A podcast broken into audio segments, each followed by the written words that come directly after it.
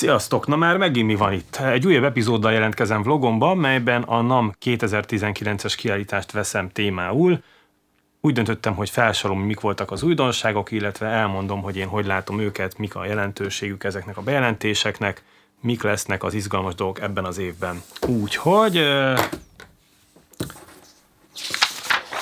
Bemondóknak mindig van ilyen táblája.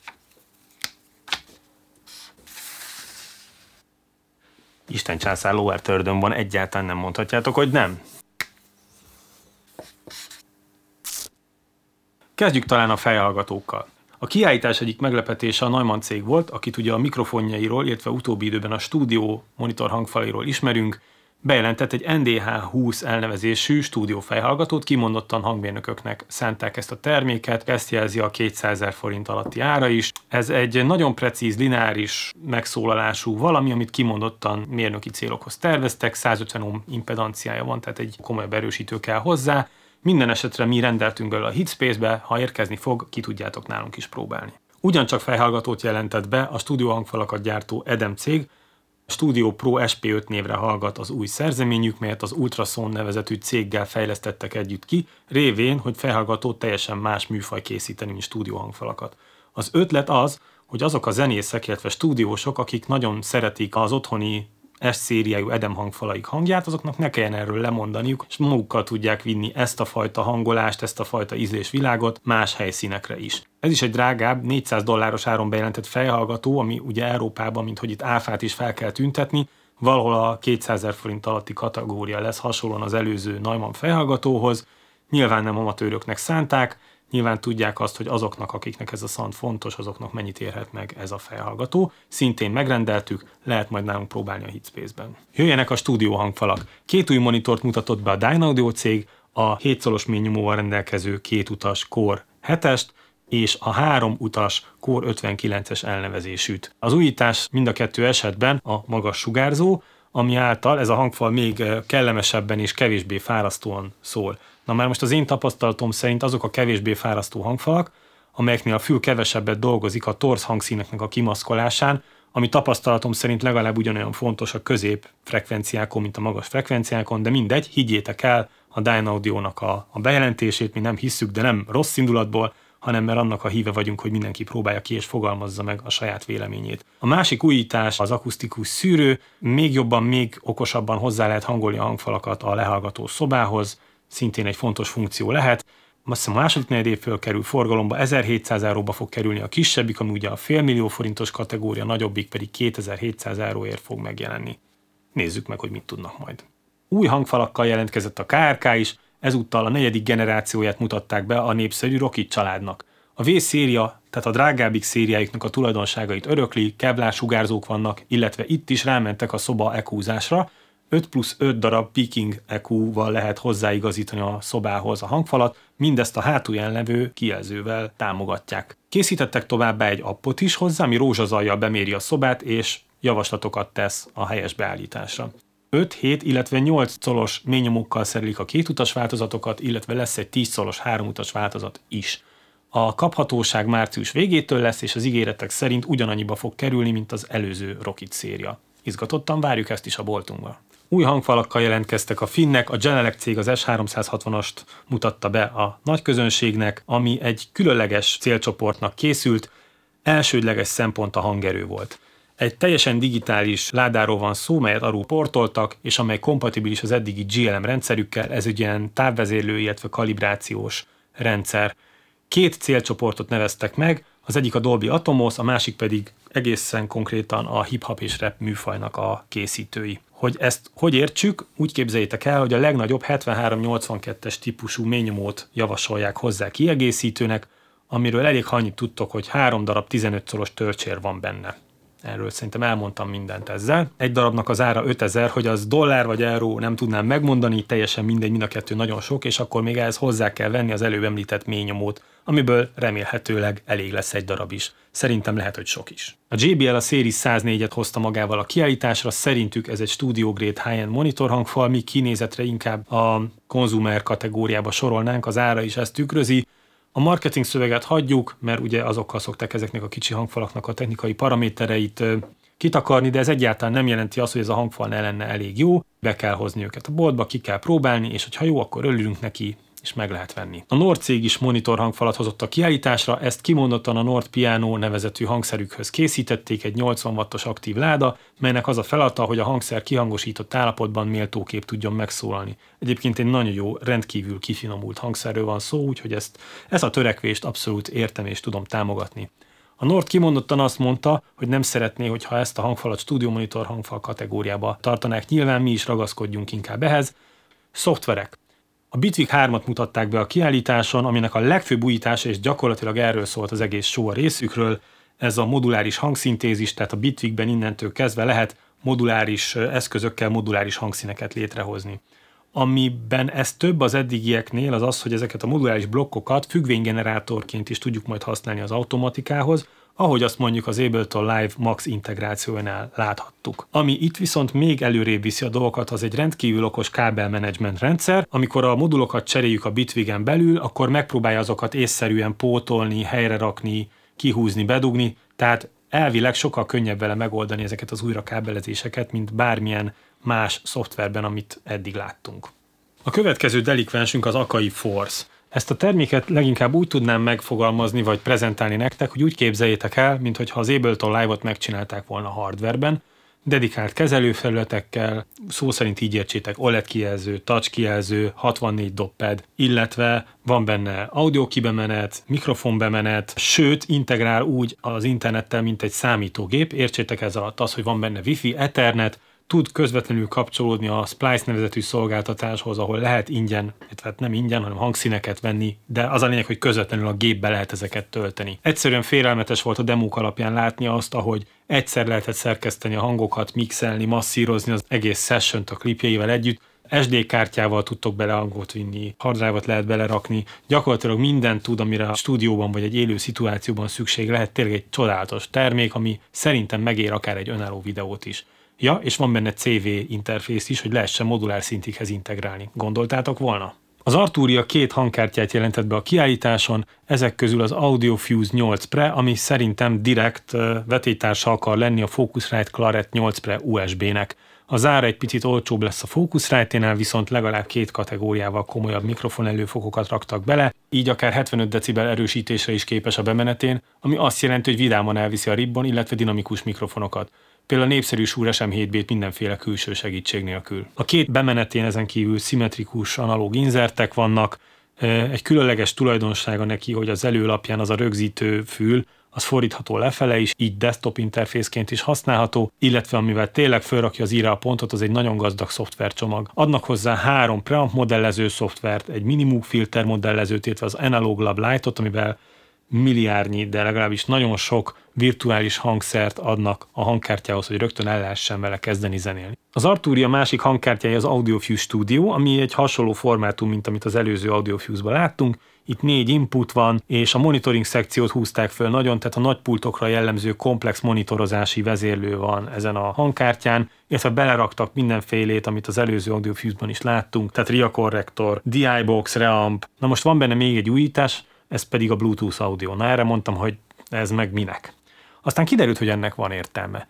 Egy csomó helyen nem szoktak külön tartani nappaliba szórakozáshoz, zenelehallgatásra hangfalat vagy hangkártyát, szóval akik szeretnék az otthoni stúdiórendszerüket egyben szórakoztatási célokra is használni otthon, azoknak jön ez jól, hiszen az analóg bemenetű stúdióhangfalra így módon a hangkártyán keresztül Bluetooth révén tudunk mobil eszközről streamelni mondjuk zenét, akár egy házi bulihoz, vagy tényleg akármi ez. Mi tök jó. Az Audient cég is új hangkártyát jelentett be Sono névvel, aminek az a különlegessége, hogy egy elég híres céggel, a Tunoc-szal együtt fejlesztették, amiből már lehet is következtetni, hogy ezt elsősorban gitárosoknak szánják.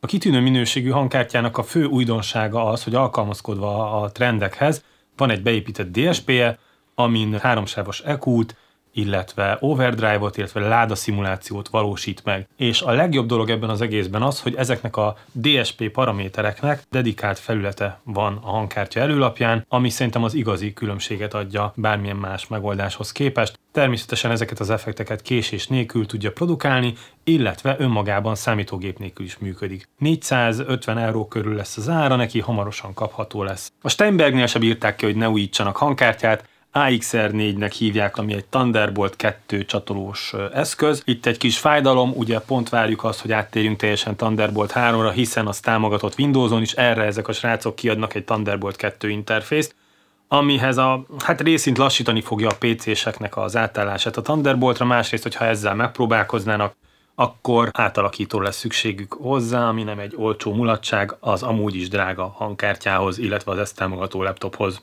Nézzük, hogy mit tud egyébként ez az új hangkártya. Először is van neki négy mikrofon bemenete ezen a Rupert Neve design vonalon, tehát az öregnek van valami köze a mikrofon előfog tervezéséhez. Természetesen nem ugyanaz, mint a hardware eszköz, viszont itt implementálták ezt a bizonyos Silk funkciót, tehát konfigurálhatók a másod és harmadrendű torzítások, talán erről lehet szó itt is. A másik dolog pedig, hogy kapott egy komolyabb DSP támogatást, ugye a nagyobb Steinberg hangkártyákban eddig is voltak ilyen monitorozáshoz, illetve mixeléshez használható effekt pluginek, ez itt most kettő fokkal komolyabb, tehát valódi eszközöknek a szimulációt próbálták mellé megvalósítani, de amivel ez a hangkártya, illetve a Steinberg hangkártyák kiemelkednek bármilyen más hangkártyához képest, az az Azure Direct Monitoring Support. Ez azt jelenti, hogy a Cubase képes látni a vezérlő panelének a paramétereit. Egyrészt nem kell ugrabugrálni a két szoftver között, hanem a Cubase-en belül ezt le lehet tudni egyként, Másrészt a Cubase mindig tudja, hogy éppen most monitorozáshoz, vagy effekteléshez, mixeléshez fogunk használni plugint, mindig megoldja, hogy soha ne legyen problémánk a latency nem kell törődnünk tényleg semmivel. Ez egy csodálatosan intelligens és letisztult megoldás, sajnos nagyon kevesen tudnak róla. A másik, hogy technikai specifikációval is próbálkoznak, itt ugye bejelentették, hogy az interfész ez 32 bit, 384 kHz, a legtöbben sajnos nem tudják, hogy ezeknek a paramétereknek az effektív érzékeltő minőséghez kevés közük van. Tehát Igazából olyanokra lennénk kíváncsi, mint a dinamika, amit itt 119 dB-ben állapítottak meg, azt hiszem, hogy a bemeneten, amit azért a 24 bites jobb hangkártyák szoktak tudni, tehát nem látunk semmi olyat a se a torzítás, se egyéb paraméterekben, amiből az derülne ki, hogy ez a 32 bit meg 384 kHz, ez messze vezetett volna annál, mint amit eddig is láttunk. Hát körülbelül ez, az ára természetesen a milliós kategória, amit elvárunk egy ilyen 8 bemenetű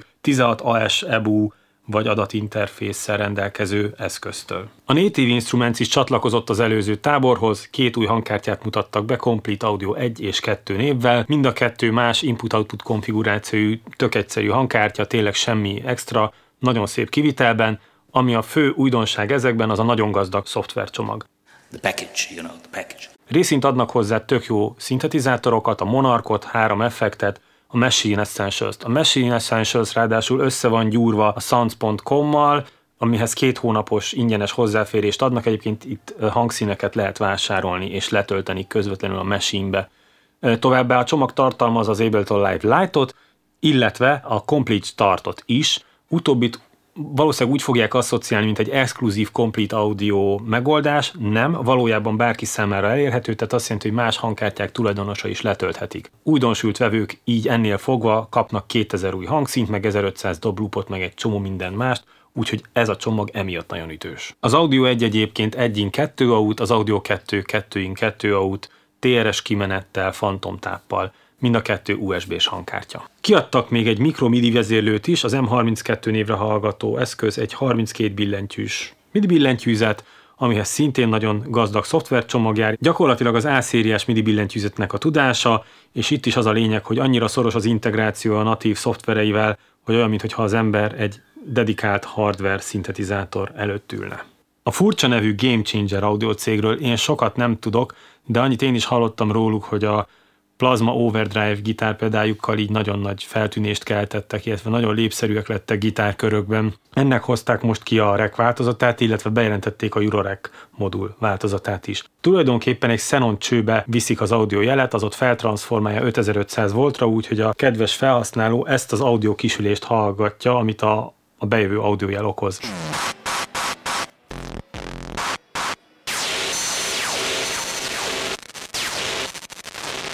Tulajdonképpen egy nagyon különleges, szaturált, felharmonikus torzítás ez, ami itt történik. A rek változatban van tremoló, ringmodulátor, kompresszor, három effektkör, és egy túlszaturáló effekt, hogyha valamiért nem lenne elég az, ami éppen történik. Jöjjenek már végre a szintik, mert elalszom. Na, a Korg jött egy csomó dologgal, kezdjünk például a Volca drums ami egy pici, megfizethető áru dobgép, és aminek mi nagyon megszerettük a hangját a demója alapján. Én fűrre úgy hallom, mintha ez egy ilyen Car plus Strong elvű szintézis lenne, tehát beleküldenek valami dobszerű impulzust, és az olyan furán ringer rezonál, de ez mindegy is, az a lényeg, hogy aki használja, annak tetszen a hangja. Ami fix, hogy nagyon ügyes és okos a step sequencer tök jó a randomizáló funkciója, úgyhogy figyeljétek, hát ha nektek is az egyik kedvenc favorit befutótok lesz ebben az évben.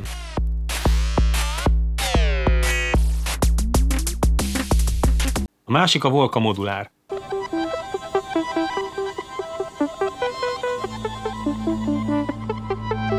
A Korg a West Coast szintézist mellett tette le a voksát, ami nagyon helyes, mert mindegyik szinti az ókosztot kivéve a klasszikus East Coast megoldást használja, úgyhogy itt jöjjenek a wavefolderek, meg a lópaszgétek, mint hogyha nem lenne holnap tök királyság. A szurkálós félmoduláris kivitelt nem tudjuk, hogy hogy sikerült megoldani, de azt mondják, hogy ez félmoduláris, tehát szét tudja kapcsolni és össze tudja kapcsolni a pontokat ezeknek a tüskéknek a beszúrása révén. Mi nagyon örülünk neki, nagyon tetszettek az online demói, úgyhogy izgatottan figyeljük, hogy mi sül ki ebből a hangszerből. Aztán lett egy mini Logix Dink.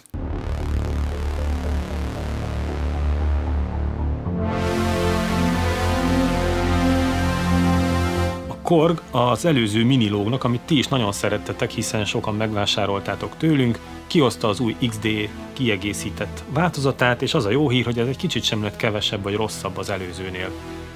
A oszcillátor blokk a szokásos szinkron és ringmoduláció mellé kapott egy cross modulációt, a szűrőjét kicserélték 12 decibel per oktávosra, tehát ez egy két e, pólusú szűrő, hasonló a Core Pro G-hoz, de itt hozzáigazították, hozzáhangolták ehhez a motorhoz, illetve kapott egy overdrive funkciót, ami tovább növeli a kikeverhető hangoknak a számát, lehetőségét.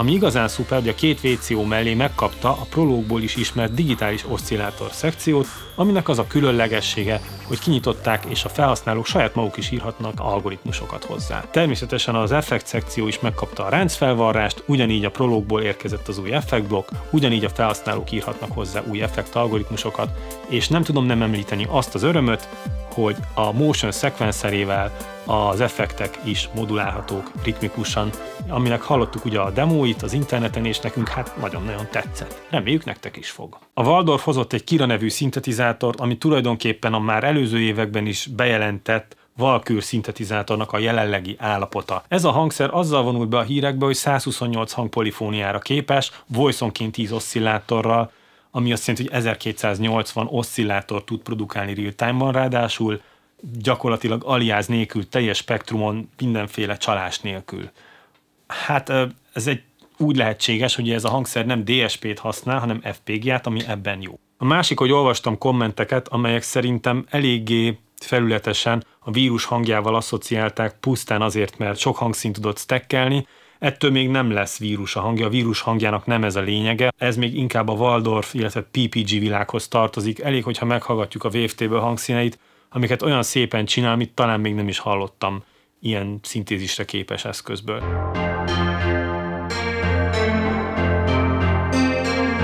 A Waldorf egyébként különösen loser gyári prezeteknek a készítésében, Úgyhogy szerintem várjuk meg, amíg megérkezik a szintetizátor, és nézzük meg, hogy milyen lehetőségek vannak benne, és azt hogyan tudjuk a saját magunk javára fordítani, mert szerintem ez egy dolog, ami számít. Az én ízlésemnek talán egy kicsit szerény érdeklődés kísérte az Electron új Model Samples nevezetű dobgépét, de lehet, hogy csak én láttam rosszul. Szerintem egy marha nagy dobásról van szó. Egyrésztről ugye tudjuk, hogy az Electronnak a dobgépei meghatározók, dominánsak a piacon, rengeteget adnak el belőlük, meghatározó művészeknél vannak ott, és mindenhol ott vannak. Tehát tényleg diktálják a tempót szó szerint és képletesen is. Na most az Electronic 2 fronton újítottak nagyon komolyat, az egyik az ár. Ezek ugye tradicionálisan drága hangszerek voltak, most 150 ezer forintról indul az új Model Samples nevezetű dobgépük, amivel a 200 ezer forint alatti kategóriában, hát így mindenkinek szerintem fel fogják adni a leckét. A másik a kezelhetőség. Ugye az elektronok azok ilyen fura gondolatmenettel működő eszközök, egy csomó ember nem is tudja őket kipróbálni már a boltba sem, mert nem érti, nem jön rá, hogy hogy működnek ezek a hangszerek. A Model Samples most ugye újít ezzel úgy, hogy megszűnik a menu diving, minden funkciónak lesz egy saját dedikált tekerője, és hát láttuk a demóból, hogy emiatt nagyon könnyen kezelhetővé vált a hangszer. Viszont megtartja az összes hasznos funkcióját, a játékmódokat, a paraméterlokkot, és hát valószínűleg szuper hangja lesz, amit hát a demókból hallottunk, amennyire hallottunk. Saját házon belül riválisát is veszélyezteti a digitaktot, mert ugyan 8 sáv helyett csak 6-ra képes, nincsenek dedikált MIDI sávok, nincsen master, EQ és kompresszor, viszont amit ad a túloldalon cserébe, ezúttal dinamikus doppedek, az ár és a könnyű kezelhetőség. A MOOC csendben egy új szintit jelentett be a kiállításon, ezt a Siren nevűt, és hát én még életemben nem láttam, hogy valami termék ennyi gyűlöletet kapjon. Ugye az emberek fel voltak háborodva a demo videónak a hangminőségén, vagyis hát magán a demo videón, amit meg tudok érteni, nekem se tetszett, nem tudom, hogy mi vezetett ennek a publikálásához, különösen az előző bejelentések fényében szuper demója volt a Sub 37-től kezdve szinte az összes szintijüknek, de hát ez van. Na már most álljunk meg egy pillanatra, a Moog az önmagában is egy külön kategória, ahogy a Minitaur is az volt. Ez egy nagyon népszerű hangszer, és szerintem nem véletlenül, ugyanis csodálatosan lehetett vele basszus hangszíneket csinálni. Nagyon kevés munka volt ezekkel a hangszínekkel, csodálatosan feküdtek a mixekben, nagyon jól lehetett integrálni dó környezetbe. Általában ilyenkor, amikor a pénz szóba kerül, összeszokták hasonlítani a most bejelentett, vagy most kapható beringerekkel, ami ugye egy másik kategória kezdetnek azért, mert másképp szól. Ugye az egyikben, a Beringerben Curtis VCO csipek vannak, amit ugye eltérek polifón szintetizátorokhoz terveztek, ebbe pedig diszkrét VCO van, amit a világ egyik legnépszerűbb basszus szintetizátorából merítettek. Kezdetnek. A másik dolog ugye, hogy automatizálható, akár MIDI-n keresztül is, és ugye van neki VST pluginja is, tehát lehet automatizálni, van patch memóriája, van neki szerkesztőprogramja, meg könyvtárazója, mind olyan dolgok, amiket a Beringer cuccok nem tudnak elmondani magukénak.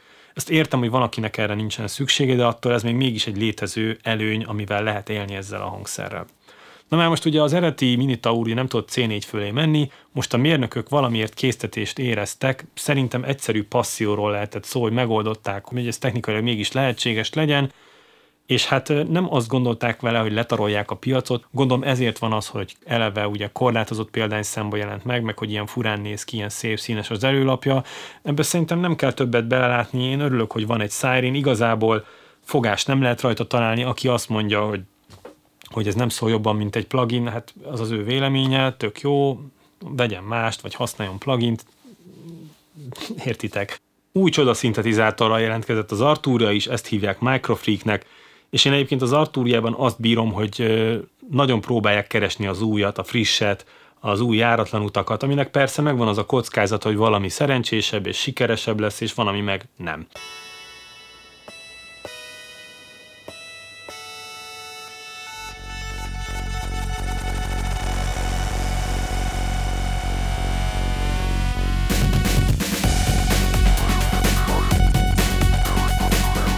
A Microfreak szerintem inkább a sikeres kategóriába fog tartozni, és egy remek ötleten alapul, amit nagyon nehéz lesz elrontani. Ez az ötlet pedig az, hogy egy kicsi szintetizátornak legyen egy digitális motorja. Ebben az esetben a modulárvilág egyik sztárját, szintén a már említett Mutable Instrument Pletset hozták ide, ez egy makrooszcillátor, kezdetben rögtön 11 különböző algoritmussal rendelkezik, ami példátlan sokszínű hangzásra teszi képesség ezt a pici hangszert, ami ebben az árkategóriában egyáltalán nem jellemző. Ezen a ponton a Microfreak már is óriási erőnyre tesz szert, ugyanis semmelyik konkurens hangszer nem képes ilyen széles skálájára a hangoknak, több kisebb szintetizátorral lehetne ugyanezt elérni, vagy pedig valami drágább, erre kitenyésztett eszközzel. Lehetőség van például a beépített step sequencerre ritmikusan változtatni, tehát lehet modulálni magát a szintézis típusát, amivel óriási, kegyetlen jó zenei effekteket lehet készíteni. So what's happening here is we have uh, modulation of the wave, timbre, shape and type at the same time. And, uh, plus some... Most lehet, hogy többen sokkot kaptak attól, hogy úristen, hát ez szentségtörés, mi az, hogy digitális szintetizátor 2019-ben. Na már most a modulár világban ezt az analóg versus digitális kérdést sokkal józanabbul kezelik. Úristen, a modulárral kapcsolatban józan szót használtam. Pff, betonkemény epizód lesz ez, én azt mondom. Szóval nem számít ez a dolog. Van egy nagyon jó digitális oszcillátor, ami mögé egy szuper analóg áramkört illesztettek. Ez azt jelenti, hogy egy Oberheim szemtípusú szűrő kerekíti le az éleit annak az oszcillátornak, és én azt hallom a demo alapján, hogy mind a szand, mint pedig a burkolóknak a működése is nagyon durván rendben van.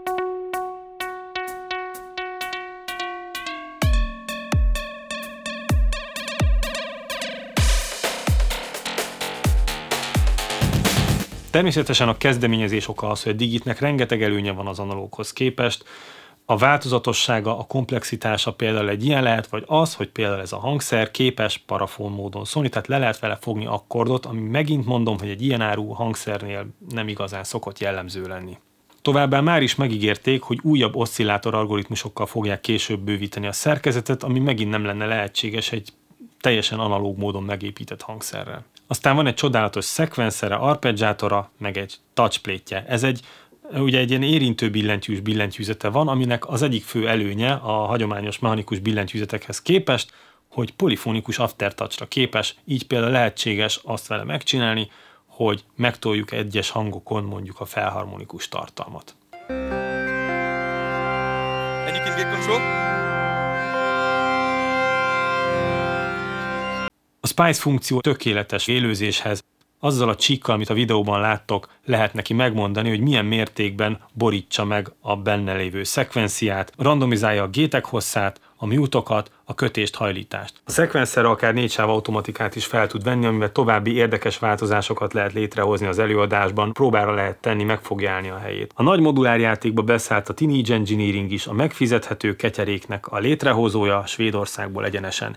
Két rendszert mutattak be, a 170-est és a 400-ast, az egyik 400, a másik 550 euróért kerül majd a piacra, közvetlenül csak tőlük lehet rendelni. Jelszinten kompatibilis a meglevő Eurorec rendszerekkel, azonban sajnos méretre nem, tehát a moduljaik nem cserekompatibilisek, amíg azokhoz nem hoznak ki valami olyan előlapot, amivel Eurorec rendszerekhez lehet őket illeszteni. Na már most a kettő rendszer közül egyik sem tartalmaz csak standard modulokat, a szokásos VCO, VCA, VCF, LFO, burkológörbe, stb a nagyobbik rendszer tartalmaz egy step szekvenszert, illetve egy beépített hangszórót. Na most ez papíron moduláris, valójában pedig szerintem nem az. Definícióilag azt tesz modulárissá, hogy ugye szabadon kábelezhető, azonban a lényege, a generatív szintézis, a különleges textúrák, igazából csak, csak ilyen exkluzív, speciális modulokkal érhetők el. Az ilyen rendszerekkel kapcsolatban az a tapasztalatom, hogy az emberek úgy használják őket, mint egy standard fix szintetizátort, amit persze sokkal könnyebb és kevésbé körülményes kezelni. Ez sem szó az egyik legtöbb bejelentéstevő gyártóról, ők pedig a Beringer, akik hivatalosan nem vettek részt a kiállításon, hanem nagyon okosan, spórolósan a helyszín mellett kibéreltek egy külön helységet. Kezdem az MS-101-jel, ami a Roland SH-101-nek a klónja. Na most ezek általában tökéletes kópiai az eredetének, legalábbis fülre nem lehet megmondani közöttük a különbséget, illetve bebizonyították azt, hogy tartóságra is ott vannak, Úgyhogy gyakorlatilag erről sok mindent nincs beszélni, a netes videódemókban próbálják meggyőzködni az embereket, hogy mennyire autentikus. De hát vegyük észre, hogy ezeket a szintetizátorokat nem nehéz lemásolni, szóval kint van a kapcsolási rajzuk. Ilyet csak a Roland tud elcseszni. A Roland, aki ugye a nehezebbik utat választja, mert ahelyett, hogy a páncélszekrényből kivenni a tervrajzokat, és porcolevő alkatrészekből ezeket újra összeszerelni, mit csinál? Épít egy számítógépet, megpróbálja megmérni, lemodellezni az egészet, nem csak, hogy bonyolultabb, de még ugye nem is autentikus, viszont belerakja a használhatatlan szekvenszerét, gondolok itt például a TB303-ra vagy a TR808-ra, tehát ahol innoválnia kéne, ott viszont nem innoválnak.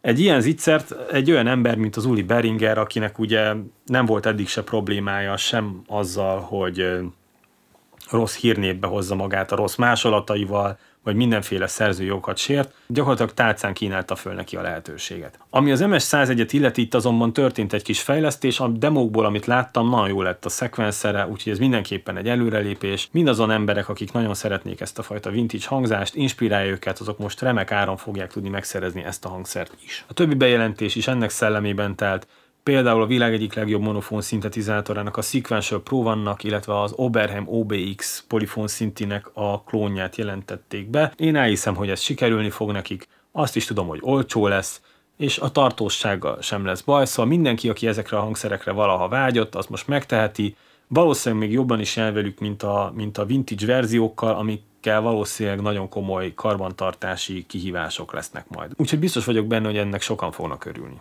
Aztán itt volt az RD808 Rhythm Designer névre hallgató moduluk, ami természetesen az eredeti Roland TR másolata, illetve hát remélem, hogy mégsem, mert az eredetinek a szekvenszer az borzalmas volt, és ez egy lehetne egy sokkal használhatóbb valami azoknak, akik kergetik ezt a fajta álmot. Azért arra felhívnám a figyelmet, hogy a TR808 2019-ben azért nem túl izgis hangszer részint, ugye nagyon sovány a a, a rendelkezésre álló hangszínpaletta, agyon lett szemplingelve, agyon lett modellezve, a digitális modellek épp úgy jók, mint az analóg, ennek ugye az lenne az előny, hogy dedikált kezelő felülete van, így lehet élőbe is használni. Ugyanakkor rettenetes mennyiségű vetétársa van a mesinektől kezdve az új Electron Model samples át, a, az MFB-nek a táncber és hasonló megoldásai mind-mind szerintem érdekesebb alternatívák. A sort a Behringer Crave-vel zárom, ami ugye egy félmoduláris analóg szintetizátor akar lenni, és hát többen felhívták a figyelmünket, hogy ez ugye a Moog Mother 32-vel akar nagyon hasonló lenni. Na már most a két berendezés, ugye félmoduláris pecselhető szintetizátor,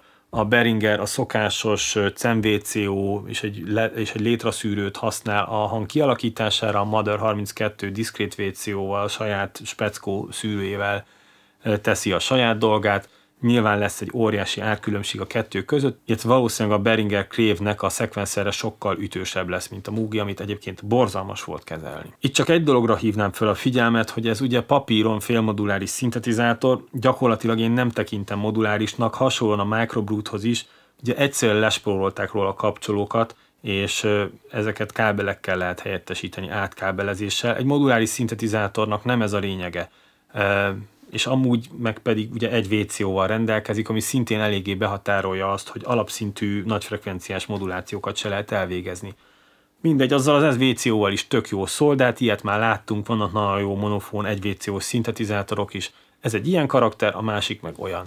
Örülünk, hogy egy újabb versenyző van a piacon, remélem jó olcsó lesz, és minél szélesebb körben elterjedhetnek az analóg szintetizátorok. Pár dologról egyáltalán nem ejtettem szót ebben az adásba, például az Apogee új mikrofonjáról okkal tettem ezt, illetve vannak olyan dolgok, amiket nagyon nehéz elmagyarázni, például a zseniális generatív modulok a Qubit-től, esetleg említhettem volna a, a Buklának a Red Panel sorozatát, ami ugye így szerintem túl sok embert így nem nagyon érdekel, de hogyha mégis van ilyen, akkor tudjátok, hogy már legalább ketten vagytok. Ez volt tehát a 2019-es téli NAM kiállítás, ennyit sikerült megtudnom az online demókból, letölthető leírásokból, ilyesmiből, ami szerintem azért majd nagyon mást fog mutatni, hogyha már kezünkbe lesznek a hangszerek.